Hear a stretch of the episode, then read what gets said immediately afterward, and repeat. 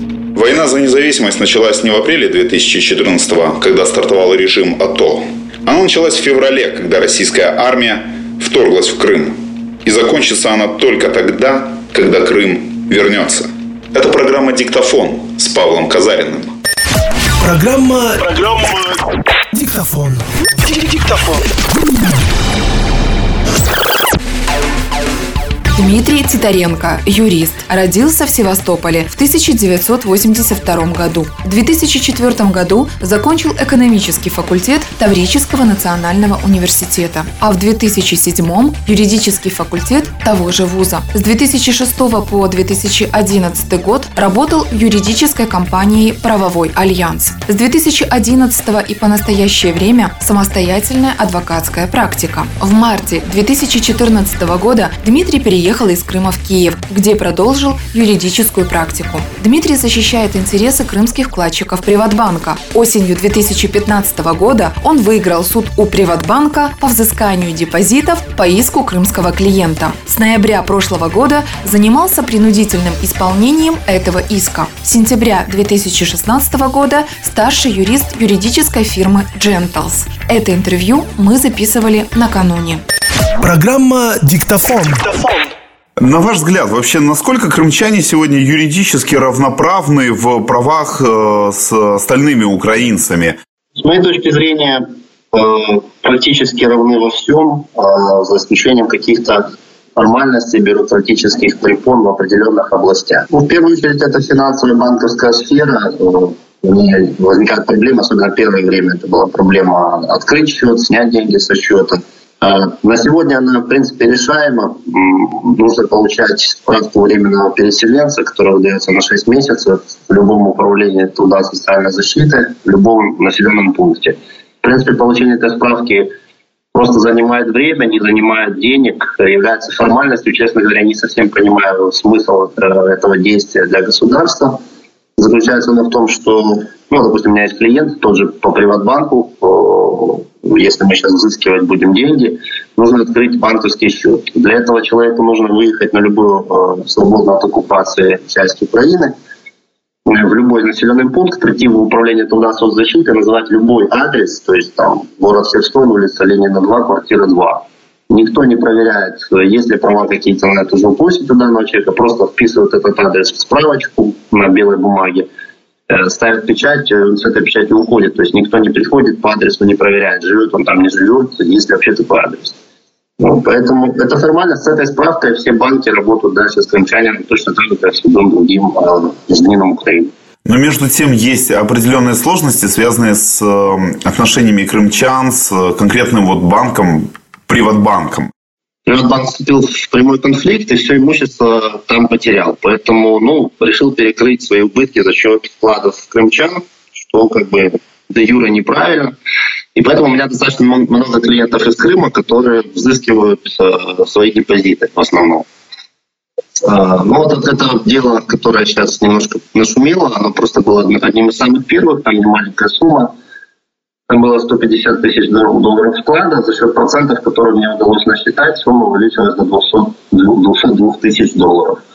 А, мы больше года просудились, все три инстанции выиграли. С ноября прошлого года, уже больше года, получается, не можем исполнить судебное решение. Первый по активам банк ну, и больше года не можем ничего взыскать. А почему не удается взыскать? Исполнительная служба не работает, банк пытается подавать апелляции очевидная коррупция и нежелание исполнять со стороны э, государственной исполнительной службы.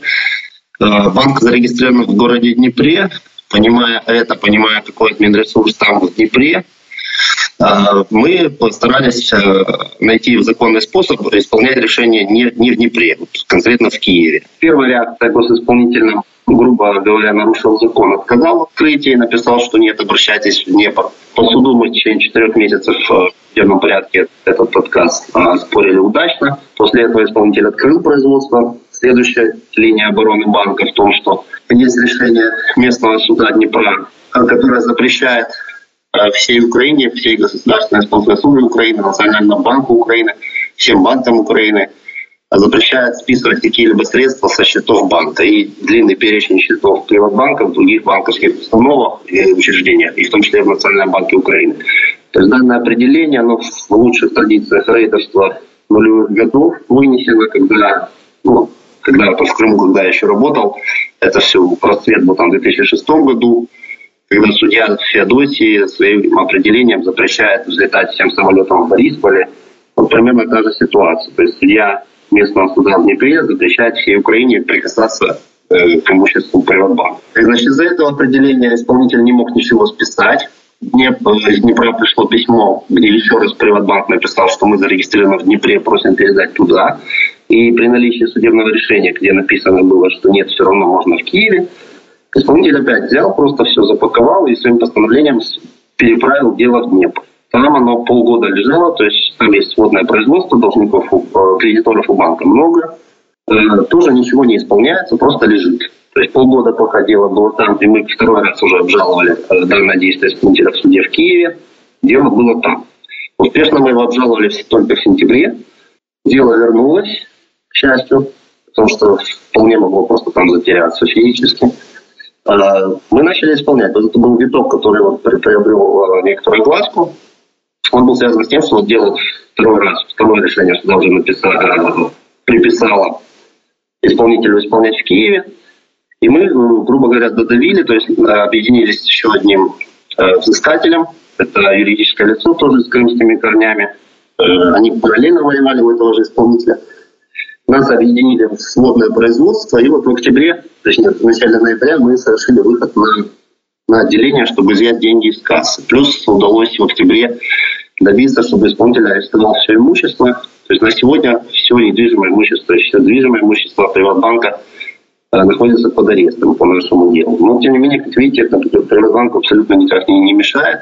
И добровольно исполнять все решения они по-прежнему не желают. На ваш взгляд, вот э, это дело, оно закончится в украинских судебных инстанциях или в конечном счете придется идти выше куда-нибудь, я не знаю, там в европейские судебные институции судиться на межгосударственном уровне? Дело уже закончено. Оно закончено в Украине. Здесь нет другой возможности. Мы как бы мы выиграли. Вопрос в том, что сможем ли мы взыскать. Если э, такая идет затяжка по времени, то есть ощущение такое, что Приватбанк готовит, ну не из-за нашего дела а вообще в принципе, его готовят к закрытию, то есть э, тянут время для того, чтобы э, какие-то схемы выстроить, выводить побольше имущества. Ну, то есть я обращаю внимание на то, что почти все операции Приватбанка переводятся в электронный вид, то есть все через терминалы, все меньше касс, все меньше в отделениях все меньше какой-то ценной аппаратуры, сидят там фактически имущество такового Приватбанка все меньше и меньше, за счет которого можно было бы удовлетворить требования возможных кредиторов. Ну, еще очень частая такая история, которая связана с крымчанами, это когда у них, например, был какой-то кредит в Приватбанке, допустим, 5000 гривен, по состоянию там, на декабрь 2013 года, потом крымчане выезжали после аннексии на материк. Здесь обнаруживали там спустя год, что сумма кредита выросла там, на определенное количество, э, там, не знаю, скажем, вдвое, они приходили в отделение банка, будучи готовым погасить этот кредит с тем, чтобы вот тело кредита не увеличивалось, но банк отказывался им при этом выдавать документы, которые бы подтверждали, что да, больше там между финансовым учреждением и физическим лицом никаких взаимных претензий нет. Что делать? Идти в суд? Эм, да, если такая ситуация, то здесь нужно, нужно сначала перевести все общение в документар, документарную форму, то есть письменно обращаться вплоть до того, что официально на отделение, ну, на центральное отделение в Днепре, писать им заявление о расторжении договора, затребовать с банка их расчет. Можно сразу в заявлении написать, что по моим расчетам я вам должен такую сумму 5000 гривен. Ну и в худшем случае, если нет реквизитов, по которым он погашал ранее, можно исполнить, в э, Гражданском кодексе есть такое понятие, как уклонение кредитора от принятия обязательств. То есть э, вы как должник, который хотите исполнить обязательства, кредитор, грубо говоря, у вас деньги не берет и бегает, чтобы пеня росла дальше, вы имеете право внести данные деньги в депозит нотариуса. То есть приходите к любому нотариусу, э, вносите нужную сумму, получаете от нотариуса соответствующий документ – и нотариус направляет должнику официальное письмо о том, что вот по такому-то обязательству, по такому-то договору ваши деньги находятся у меня, можете такие получить. И уже потом, то есть вы как бы свой расчет исполнили. Если у банка какие-то другие расчеты, он захочет подать иск суд, то уже тогда после того, как он подаст, э, из этого искового заявления будет понятно, с чего он исходит, и из этого строить свою защиту. Еще была одна отдельная тема. Она касалась кредитов э, крымчан, обязательств перед украинскими банками и о том, что украинские банки могли передать право взыскания этих кредитов российским финансовым учреждениям. И что теперь крымчане будут рассчитываться по долгам, которые у них были перед украинскими банками, перед российскими коллекторскими э, компаниями. Э, на ваш взгляд, то есть э, э, означает ли это то, что долги перед банками любой страны, они никогда не исчезают просто в одночасье?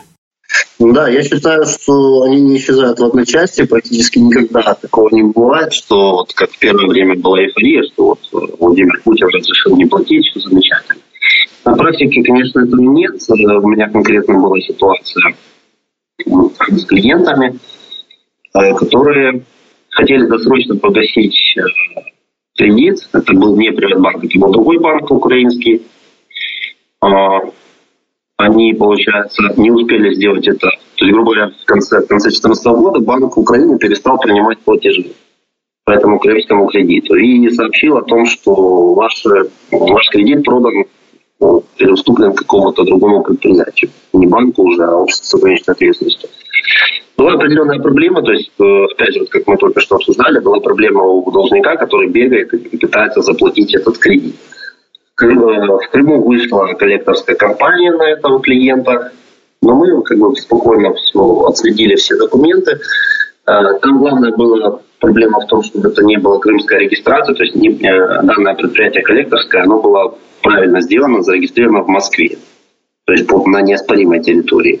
Не, не, Украина на Москву пока не претендует, и нет проблем, не будет, не было бы спора о том, что это ненадлежащему юридическому лицу исполнено. Мы отследили всю цепочку, то есть пришлось отправлять адвокатские запросы, получать сначала письменное подтверждение у украинского банка, что да, действительно, он не, не претендует на получение денег по этому кредиту, потому что он уступил предприятию А, например. Потом мы получали от предприятия А э, письменное подтверждение того, что он переступил дальше коллектором в Москве.